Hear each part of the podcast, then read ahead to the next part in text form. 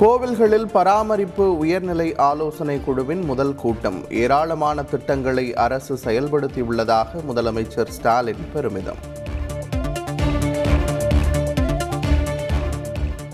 பொங்கல் பரிசு தொகுப்பு விநியோகம் குறித்து முதலமைச்சர் ஸ்டாலின் இன்று ஆலோசனை. தொடர் புகார்கள் எழுந்த நிலையில் ஆய்வு.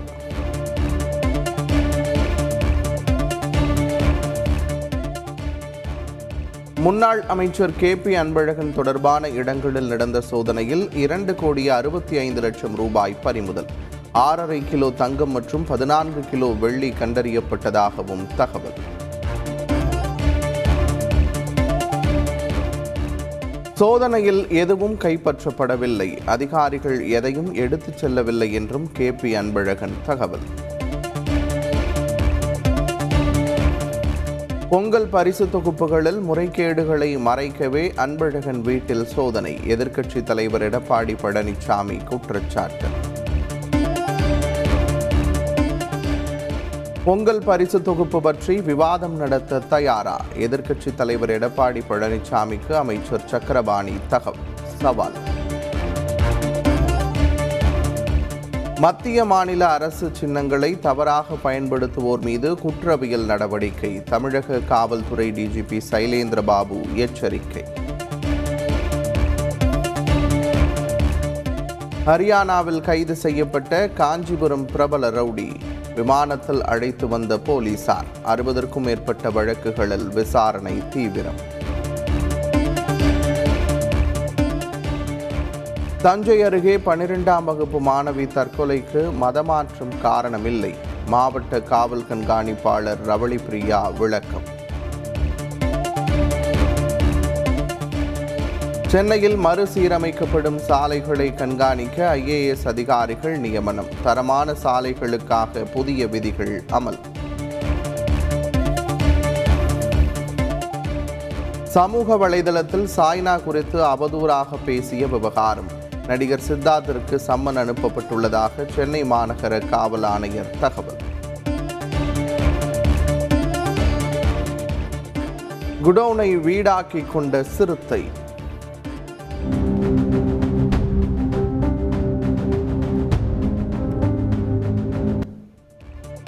கூண்டில் சிக்குமா சிறுத்தை வனத்துறையினர் காத்திருப்பு. கோவை செட்டிப்பாளையத்தில் இன்று ஜல்லிக்கட்டு போட்டி. பார்வையாளர்களுக்கு அனுமதி இல்லை என மாவட்ட நிர்வாகம் அறிவிப்பு. தமிழகத்தில் நேற்று இருபத்தி எட்டாயிரத்து ஐநூற்று அறுபத்தோரு பேருக்கு கொரோனா பாதிப்பு. ஒரே நாளில் முப்பத்தி ஒன்பது பேர் உயிரிழப்பு என்றும் சுகாதாரத்துறை தகவல்.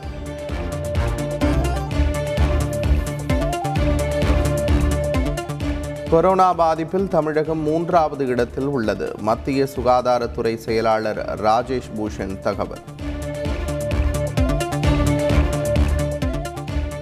கேரளா மற்றும் கர்நாடகாவில் தினசரி கொரோனா பாதிப்பு ஐம்பதாயிரத்தை நெருங்குகிறது. பெங்களூரு நகரில் மட்டும் முப்பதாயிரத்து ஐநூற்று நாற்பது பேருக்கு நோய் தொற்று. கேரள மாநிலத்தில் கொரோனா தொற்று அதிகரிப்பு எதிரொலி. மாவட்ட வாரியாக கூடுதல் கட்டுப்பாடுகள் அறிவிப்பு. மொரீஷியஸில் சோலார் பண்ணை திட்டத்தை திறந்து வைத்தார் பிரதமர் மோடி. நூற்று தொண்ணூறு மில்லியன் டாலர் கடன் உதவியை வழங்குகிறது இந்தியா.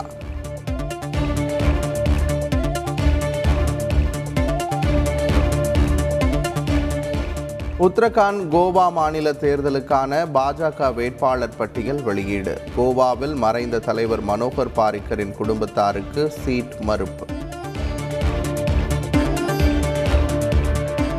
நடிகர் திலீப்பிற்கு முன்ஜாமீன் வழங்க அரசு தரப்பில் கடும் எதிர்ப்பு. நடிகையை கடத்தி பாலியல் துன்புறுத்தல் செய்த விவகாரத்தில் அதிகாரிகளை கொல்ல முயன்ற வழக்கில் அதிரடி.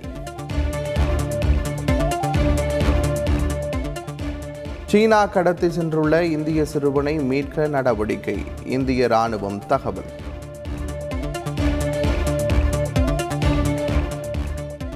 விமான சேவையை பாதிக்கும் ஃபைவ் ஜி தொழில்நுட்பம். அமெரிக்காவுக்குள் விமானம் இயக்க தயக்கம். விமான சேவையை ரத்து செய்யும் நாடுகள்.